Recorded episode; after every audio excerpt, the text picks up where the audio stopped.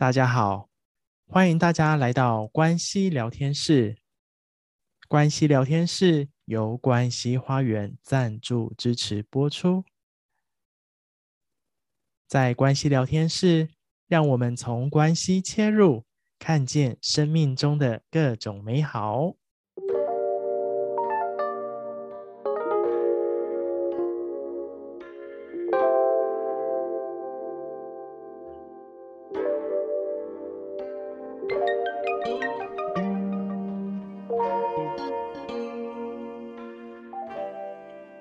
嗨，大家好，欢迎大家回到关系聊天室。让我们从关系进入，看见生命中的各种美好。大家好，我是 Roger，我是慧清。今天想要来跟大家聊聊一个主题。大家有时候会不会觉得说，在人际关系当中，我们常常需要去配合对方，委屈自己，然后当自己有想法的时候，好像都不能去拿主意。哎，老师，我想到以前我在学生时代的时候，嗯，其实都会。配合，比如同学要去夜冲，要去夜唱，或者去哪里吃饭，嗯，嗯，但是我有时候我其实不是很想去，但我还是会去配合对方，然后去委屈自己，嗯，那老师可以从心理的角度来跟我们谈谈这一块吗？对啊，你看在关系里面哈，有时候我们就是这么的不自觉，那我统称这一些叫做牺牲模式啦，好，比如说刚刚讲的。呃，配合也好啦，或者是说，呃，迁就啦、妥协啦、委屈啊等等，都是掉入了牺牲的模式。在日常生活里面啊，要举这些例子实在是太多了哈。为什么我们会呃这样子呃忽略，或者是呃漠视自己真正的想法啦、感受啦、需求，然后都以别人为主哈？那这个就要往后探讨，呃，内在到底怎么了嘛？比如说中午去吃饭。你要吃排骨饭，可是我心里面 真正想要吃的是牛肉面。但一旦 Roger 你说我们去吃排骨饭，我就会觉得说，嗯，好吧，那我配合你好了。或者是呢，看电影，我明明就是比较喜欢看这一部，你说那那一部比较有趣，或是比较好看，那我就觉得勉为其难呐，哈，好吧，那我就接受，就跟你一起去喽。或者是你看，有时候这个伴侣之间、夫妻之间啊，比如说他们要去旅行啦，一个说想要去欧洲啦，一个说我想要去这个巴厘岛啊，好，或者是什么美国、加拿大啊，另外一位就只好怎样，还是要这个妥协一下、迁就一下，就一起嘛，两个人一起行动嘛，我就跟着你去了。或者是说家里的一些那种买家具啦、买电器啦，或者是装潢啦，啊，家里怎么摆设啊等等。好像也是另外一半说了算哦，必须要配合对方，以对方的需求为主。这一些啊，都是让我们慢慢的会失去自己的一种牺牲的模式。这个在人际关系里头真的蛮常见的。嗯，对那为什么我们总是以别人为主，然后都要委屈那个自己内在的那种声音呢？最常见的啦，我们在探讨说这个表象的背后到底是什么嘛？有一种呢，我们称就是那种无价值感、不重要，好，或者是那种不配得。比如说，明明吃东西，有一些人就是啊，你先吃，你先吃，让别人先吃，自己最后嘛。要不然就是明明我很喜欢吃，我说啊，只剩一个，让给你，让给你，像像孔融让梨一样，对不对？把它让出去给别人。有一种是那种底层的那种恐惧啦。好，如果我不配合你，我不迁就，我不妥协，那这样我们会不会有冲突？好，可能我害怕冲突，或者害怕啊、你会不喜欢我，或者是我害怕失去这段关系，所以我就只能把自己真正的那种想法啦、感受啦，或是我真正内在的那种需求，我就没办法表达了嘛，我就要把它压抑、隐藏起来。那我必须说，这是一种隐忍。好，这是一种忍耐嘛。那如果这个时间久了，次数多了，总有最后那么一根稻草，叫做忍无可忍的时候就爆炸了。所以最后还是会破坏关系，关系还是会结束嘛。刚刚老师提到这么多无价值啊，或者是不重要、不记得，或者是刚刚有害怕冲突等等。那在这些的状态到底是怎么来的呢？冰冻三尺，非一日之寒嘛。好，所以这些它一定跟我们过去的这种生命经验是有关的。好，我举几个例子啊，我们可以一起来印证一下哈。我们讲说那种不重要感，或无价值感，或不配得。小时候啊，如果你家里兄弟姐妹很多个，然后爸爸妈妈呢，总是会说啊，让给弟弟妹妹吃，或让给弟弟妹妹玩。那你看哥哥姐姐的想法会是什么？哦，原来对，在爸爸妈妈的心里，弟弟妹妹是比较重要的，爸爸妈妈是比较看重他们、比较爱他们的，所以我都必须要让啊。那有一种是，比如说在我们这个年代，哦，这个应该是说家庭小康的。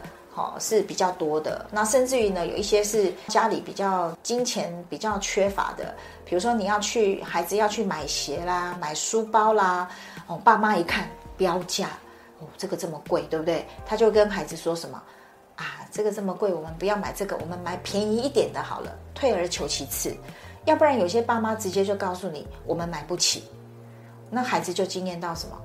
我不配得啊。那还有一些是什么？有一些孩子是，他比较有勇气哦，会为自己多争取一些什么。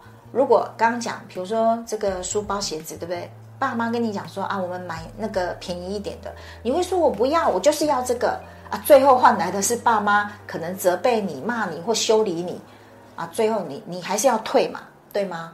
好，那这一些。呃，经验啊，都会让我们就会经验到这种我们刚刚提到的不重要感啊、无价值啦、啊、不配得啦、啊、等等。这个像我们那个时候啊，一般有五十几个同学，那总是有一些同学，你会觉得想要比较靠近他，跟他在一起的嘛。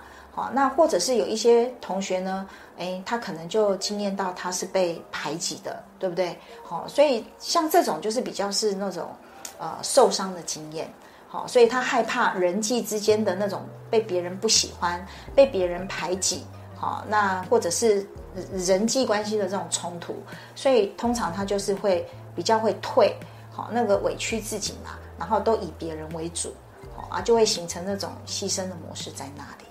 从老师刚刚的分享，其实我们可以看到，我们在做每个选择的背后，其实都会有自己心灵状态的呈现。嗯、对，就是无论刚刚讲的无价值也好，或是害怕也好，等等，这些都是。对。那其实我蛮好奇，就是说，那因为我们在关系上的相处，其实本来就很难完全是忠于我自己，或是完全就是委屈自己配合他人。到底要在关系里面怎么去拿捏这样的一个平衡？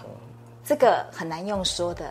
你手上有纸，对不对？我们实际来操作一下。来，假设这个是我要的啊，我们两只手好了。我要，对不对？你会舒服吗？不会，不会哈，因为我整个就很粗鲁的这样抢过来了嘛。好，你拿着。好，我现在我要，你也要嘛。嗯。我们看着彼此的眼睛。